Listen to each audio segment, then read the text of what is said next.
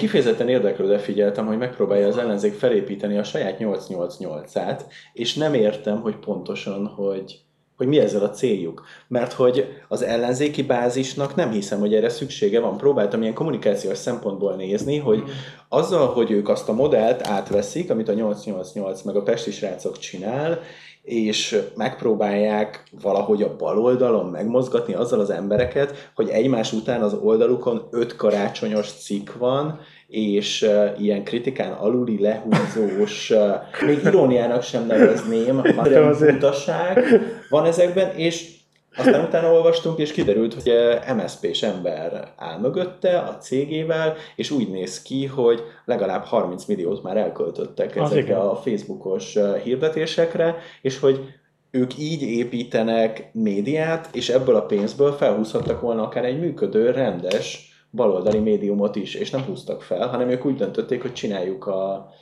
ezt az alját.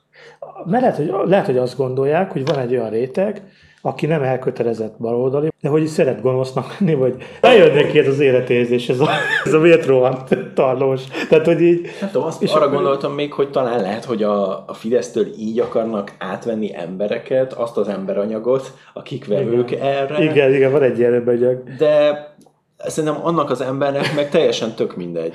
Hát, hogy akkor jobban tudsz bocskolódni, mint a másik, akkor átmegy hozzád, mert hogy te jobb. Igen, igen. Ez annyira nem, mert a Fidesz azért megadja ezt az élményt, tehát hogy a híradó, meg mindent, tehát hogy nem csak egy Facebook oldal hirdetés formájában, hanem ott azért ömlik rá, tehát hogy ott azért ennek egy klub élmény szintű, tehát VIP gyűlöködő élményet kapsz, mm. míg a baloldalt csak ilyen gagy, ilyen, ilyen falmelik behúz egy sarokba, és akkor akarsz venni egy kis gyűlöletet. Tehát ez nagyon gáz.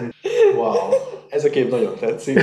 De, de, de olyan, tehát, hogy, hogy amikor, Igen, amikor... De ráadásul el is késtek vele, tehát hogyha most stratégiailag nézem ezt az egészet, akkor a 888, meg a Pesti srácok, meg az összes ilyen, az működik már egy ideje, és most tartott a társadalom, hogy kezd ezt tudatosulni bennünk, kezdünk egy kicsit kritikusabban hozzáállni a, az olvasáshoz, és erre a baloldal megteszi igen, igen. ezt.